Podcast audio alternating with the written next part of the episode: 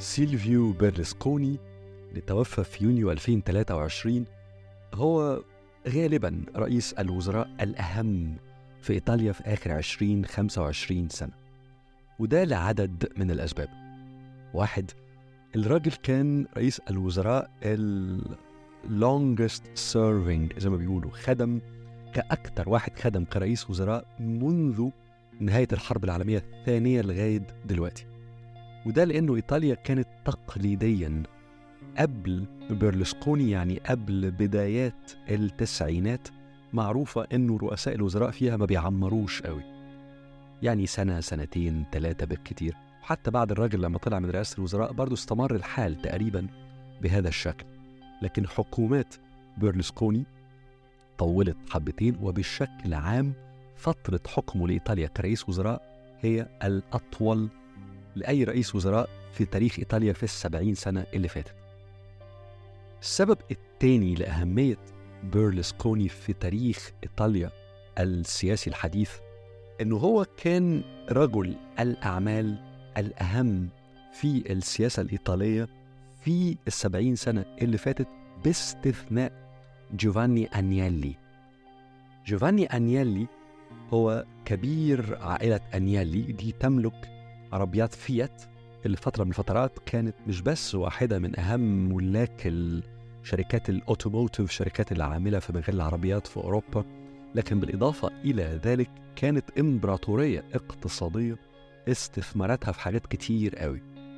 وعائلة أنيلي هم من تورينو من شمال غرب إيطاليا كانوا عندهم نفوذ مهول في إيطاليا لدرجة أنه أحيانا كتير كان بعض الزعماء اللي بيزوروا إيطاليا يبقوا عايزين يقعدوا يتكلموا مع أنيالي لأن هم شايفين أنه القوة الرئيسية في الاقتصاد السياسي الإيطالي أهم كتير من رئيس الوزراء وقتها.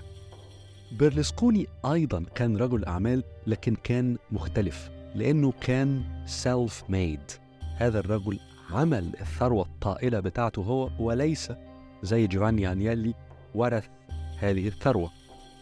والنقطة الثانية إنه عائلة أنيلي كانت عائلة متوارثة فلوسها على مر أجيال بينما بيرلسكوني إلى حد بعيد first generation هو الجيل الأول اللي عنده هذه الثروة الطائلة وده إداله قوة تحرر إن هو يعمل اللي هو عايزه تقريبا في السياسة الإيطالية على عكس عائلة أنيلي أو جوفاني أنيلي المحكوم بموروثات وعلاقات وتوازنات بقالها عقود.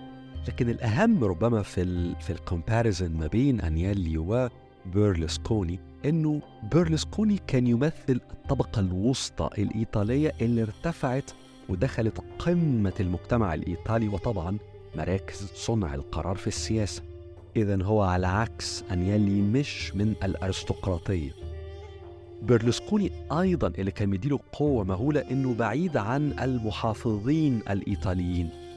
يعني إيطاليا طول عمرها فيها فرق كبير قوي ما بين الشمال الغني الثري التقيل اللي عنده ارتباط كبير اجتماعي وثقافي بأوروبا وما بين الجنوب الوسط والجنوب اللي هم أكثر ثقافة بحر أبيض متوسط أكثر فيهم تأثير الحاجات اللي زي عندنا يعني في الشرق. طبعا أفقر كثيرا. وتأثيرهم في السياسة وفي الاقتصاد الإيطالي أقل كتير من الشمال. في الشمال وفي روما كان دائما الطبقة المحافظة الطبقة اللي عندها فلوس متوارثة. وحتى في مدن الجنوب التقيلة زي نابولي كان في طبقة رقيقة جدا طبقة صغيرة قوي فلوتينج على قمة هذا المجتمع أيضا بتنتمي إلى هذه الطبقة المحافظة تقليديا. هذه الطبقة المحافظة تقليديا أيضا كان لها علاقات كبيرة قوي باليمين المسيحي وبالكنيسة. طبعا إيطاليا بلد محافظ تقليديا هي قلب الكاثوليكية في أوروبا. فبالإضافة إلى الأرستقراطية الاقتصادية المتمركزة في الشمال الإيطالي كان في نوع آخر من الأرستقراطية أو على الأقل من الطبقة ذات النفوذ السياسي التقيل قوي سواء في الشمال أو في الوسط أو حتى في الجنوب اللي هي طبقة المحافظين اللي بينتموا إلى حد ما لليمين السياسي. بيرلسكوني ما كانش كمان بينتمي لهؤلاء وهو لا شك لا ينتمي لليسار خالص يعني بالعكس طول عمره عنده خناقات مهولة مع كل اليسار.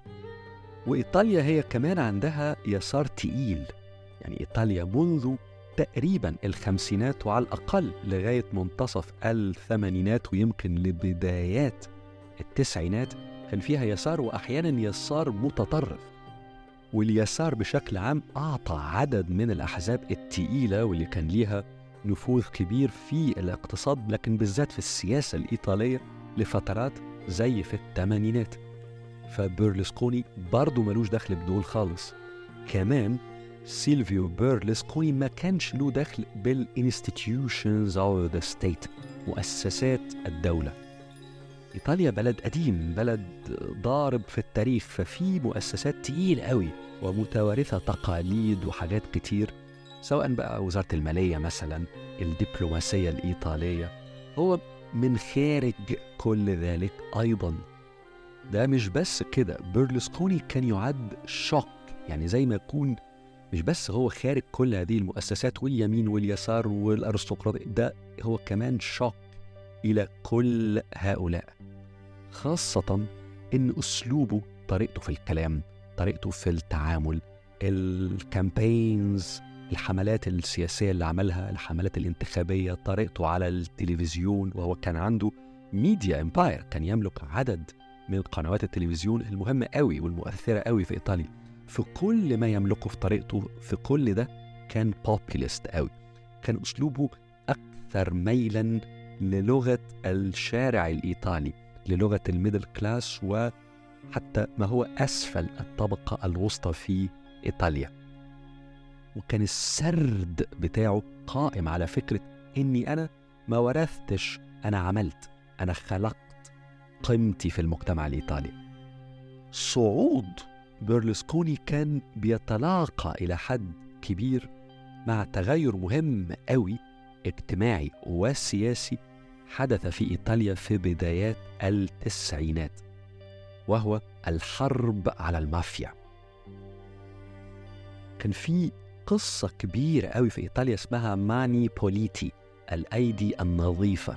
دي بدون الدخول في قصة فرعية حرب رهيبة يعني قادها القضاء الإيطالي وبالذات اثنين محققين مهمين قوي دخلوا التاريخ والوجدان الإيطالي على أنهم أبطال يعني.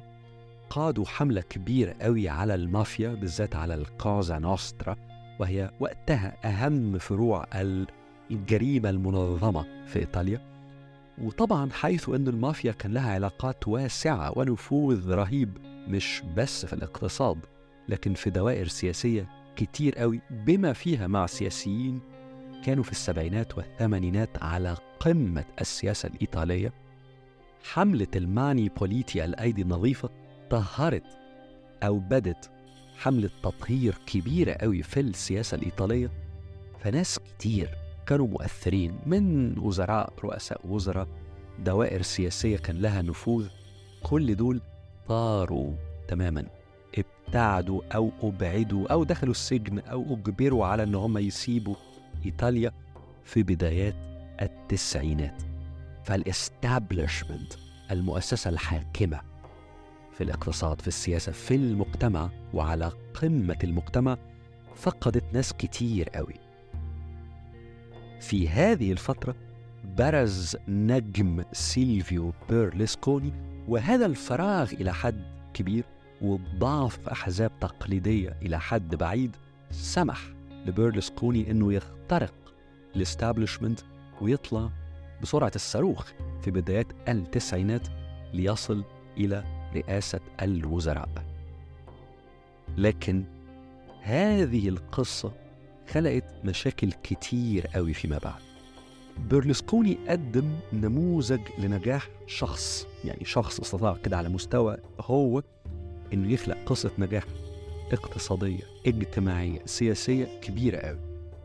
لكن بعد سنوات قليلة وطيلة الكارير السياسي بتاعه لغاية لما توفى في صيف 2023 والرجل تلاحقه قضايا كثيرة. بما فيها تحقيقات قضائية تقيلة قوي بما فيها قصص بعضها يعني مش ألطف شيء في الدنيا بما فيه أسئلة بعضها يدور حول فساد بما فيها إشاعات اجتماعية يعني حاجات كتيرة قوي شابت القصة بتاعت هذا الرجل على المستوى الشخصي.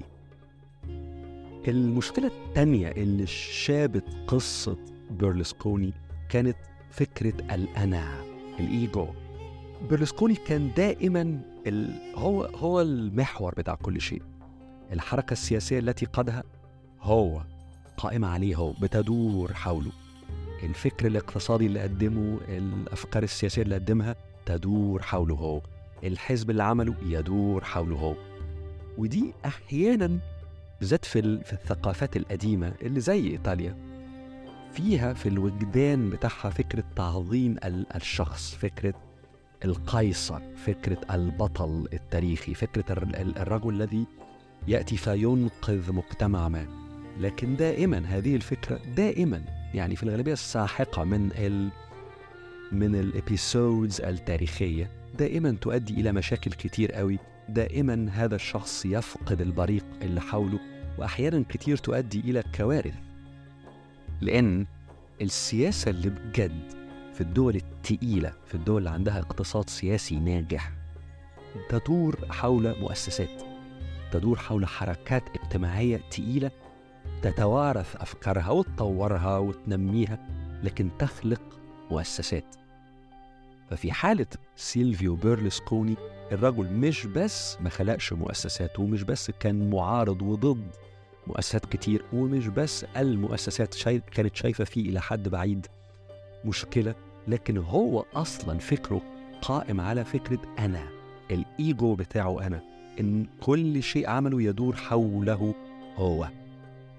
المشكلة الثالثة في تجربة بيرلسكوني كانت إنه في حاجات كتير قوي فضايح وإشاعات وبعض القصص كده اللي اتقالت عليه خلقت حول شخصيته مشاكل خلته هو نفسه debatable كده في حد ذاته يعني. المجتمعات وبالذات مجتمعات البحر الأبيض المتوسط ممكن إن هي تتغاضى عن حاجات كتير في الجوانب الشخصية. تقول مش مهم يعني ده مش مش مش ده مش مش ده اللي يهمنا. يهمنا هيعمل إيه في الاقتصاد هيعمل إيه في السياسة. لكن في حالة بيرلسكوني الموضوع زاد عن حده حبتين وطول قوي مدى عقود يعني. ولذلك بقت القصص دي دمها تقيل في الآخر. فأفقدت هذا الرجل الكثير من البريق بتاعه. حتى عند ناس كتير كانت مقتنعة بيه ومعجبة بشخصيته لكن الموضوع زاد عن حده يعني. المشكلة الأخرى ودي مهمة أعتقد إنه في مؤسسات كتير بالذات مؤسسات تقيلة في المجتمع الإيطالي كانت شايفة إنه بيرلسكوني إلى حد بعيد يمثل ما تراه هذه المؤسسات مشاكل أو نقاط ضعف في المجتمع الإيطالي وليس نقاط قوة ونقاط رقي في المجتمع الإيطالي وفي التجربة الإيطالية النقطة دي مهمة ليه؟ لأنه في كل الدول التقيلة أوي القديمة أوي اللي عندها حضارات بقالها مئات وآلاف السنوات وعندها ثقافات عريقة بالذات في منطقة البحر الأبيض المتوسط الماضي بتاعها عظيم أوي عريق أوي. في حالة إيطاليا طبعا حضارة مهولة يعني وقوة ضاربة. كانت تملك تقريبا كل شواطئ البحر الأبيض المتوسط. والماضي القريب برضه كان فيه ثقافة تقيلة قوي وفي الرينيسانس الأوروبي كله عصر النهضة بدأ من إيطاليا مش بس فن لكن فن وثقافة وفكر. فالماضي القديم قوي والماضي اللي مش بعيد قوي شيء ممتاز يعني. حتى في ال... في نهايات القرن 19 كان في حركات اجتماعية وسياسية مهمة قوي ظهرت في إيطاليا زي فكرة الدولة الحديثة لأن إيطاليا لغاية منتصف نهايات القرن التسعينات ما كانش في بلد اسمها إيطاليا كانت في دول دويلات موجودة وحدت اجتمعت تحت فكرة الدولة الواحدة في نهايات القرن التسعة عشر فخلقت فكرة ال nation state الدولة الحديثة. في أوروبا إلى حد بعيد. في إيطاليا. ألمانيا هي كمان توحدت بعد ذلك ما كانش في قبل كده دولة ألمانية. فإلى حد ما تاريخ إيطاليا مش بس حضارة قديمة مش بس في فترة عصر النهضة. حتى في نهاية القرن ال19 قدم لأوروبا الكثير. لكن في القرن العشرين كان في مشاكل اجتماعية وسياسية كتير قوي في إيطاليا. فبقى في في الوجدان الإيطالي وبالذات عند الناظرين أو الناظرون في في التاريخ الإيطالي ما يرونه حاجات حلوة قوي حاجات ممتازة قوي في الثقافة الإيطالية وحاجات هم شايفينها مش كويسة بعيدة قوي عن ما هو جميل وما هو راقي. في نظر الكثير من هؤلاء الناس هؤلاء الناظرون في التاريخ والمؤسسات التقيلة قوي في إيطاليا أن بيرلسكوني في أحيان كثيرة جدا كان يمثل ما هو غير جميل ما هو غير راقي. أحيانا كان يمثل نقاط ضعف في المجتمع الإيطالي. طبعا هذه فكرة هيختلف عليها ناس كثيرين لكن الفكرة دي كانت موجودة عند مؤسسات كتير ومجموعات مهمة في إيطاليا لفترة طويلة من بدايات التسعينات ولغاية دلوقتي. فطبعا أثرت قوي على تموضع بيرلسكوني في الوجدان الإيطالي. المشكلة الأهم بقى في كل تجربة سيلفيو بيرلسكوني إن المشروع على بعضه اللي هو عمله في الحقيقة لم يقدم الكثير يعني. يعني هو كان بيتكلم دايما على إنه هيغير ال business environment المجال مجال الأعمال والعمل العام إنه هيخلق entrepreneurialism كده ريادة أعمال وحاجات من هذا النوع. في ال... في الاقتصاد الإيطالي. ان هيبقى في تغير جد في القوانين واساليب العمل والوسائل التمويل والمحيط العام لشغل الشركات والقطاع الخاص. لكن ما حصلش يعني الكثير من هذا ما اتقلبتش الدنيا يعني. حتى في ال... في السياسة الداخلية آه هو نفسه عمل قلب الدنيا لكن إلى حد بعيد قلبة الدنيا دي كانت له هو لوصوله إلى رئاسة الوزراء الإيطالية. لكن المحيط العام الاقتصاد السياسي القوى الضاربة في السياسة الإيطالية على الأقل في فترة صعوده هو وحكمه هو اللي هي التسعينات والنصف الأول من أو العقد الأول من الألفينات. ما حصلش فيها يعني تغير حاسم في السياسة الإيطالية. حتى في النطاق الخارجي في الدبلوماسية الإيطالية دور إيطاليا هو كان بيتكلم عن دولة كبيرة قوي ودولة تقيلة قوي ومعرفش إيه. دور إيطاليا. ما ما استعادتش يعني إيطاليا الكثير من نفوذها القديم. فضل إنه داخل أوروبا التأثير الألماني طبعا مهول التأثير الفرنساوي طبعا مهول. يمكن القول إنه في بعض دول أوروبا الوسطى زي بولندا مثلا زودت من نفوذها في العشرين سنة اللي فاتت في أوروبا. لكن إيطاليا لا يمكن القول أنه في عهد بيرلسكوني أو في فترة العشرين خمسة وعشرين سنة اللي فاتت اللي كان فيهم بيرلسكوني لاعب مهم قوي. إيطاليا ما قلبتش الدنيا يعني في السياسة الأوروبية أو في سياستها الخارجية. لذلك المشروع على بعضه لم يعطي ديليفربلز نتائج تتناسب مع السرد والتمنيات التي وضعت في بداية المشروع. حتى على الجانب الاقتصادي الطبقة الوسطى وأسفل الطبقة الوسطى الذي نظر أجزاء واسعة منه على الأقل نظرت لبرلسكوني على أنه ممكن يعمل حاجات ممتازة في الاقتصاد. ما شافتش تحسنات رهيبة في حالتها الاقتصادية في قوتها الشرائية. فملخص الموضوع أنه مشروع الرجل لم يصل إلى نتائج تتناسب مع الوعود. يمكن نهاية القصة دليل على على كل ذلك لأنه الآن في صيف 2023 الحركة والحزب اللي قادهم بيرلسكوني هم في نهاية الأمر أصبحوا جزء من تحالف يميني وفي أحزاب من أقصى اليمين حتى موجود في الحكم النهارده في إيطاليا. وإنه النهارده بعد وفاة الرجل في ناس كتير من المراقبين بتقول إنه مش بس الحزب ممكن إنه يفقد جزء من نفوذه في هذا التحالف لكن الحزب نفسه ممكن أن يختفي. اللي يهمنا من القصة دي حاجتين إنه تجربة بيرلسكوني في إيطاليا تجربة مهمة وإيطاليا دولة ذات أو ذات وزن في أوروبا برضو وعليه أي حد مهتم بالسياسة الأوروبية هيبقى عايز إنه ينظر شوية في ال 30 سنة اللي فاتت اللي هم تجربة سيلفيو بيرلسكوني. والحاجة التانية إنه أي حد مهتم بالاقتصاد السياسي عامة وبفكرة إنه شخص واحد يستطيع إنه يعمل المعجزات والأفاعيل في اقتصاد سياسي معين ربما تجربة سيلفيو بيرلسكوني تبقى أحد النماذج اللي بتقول إنه غالبا لا مثل هذه التجارب ما بتعملش معجزات يعني.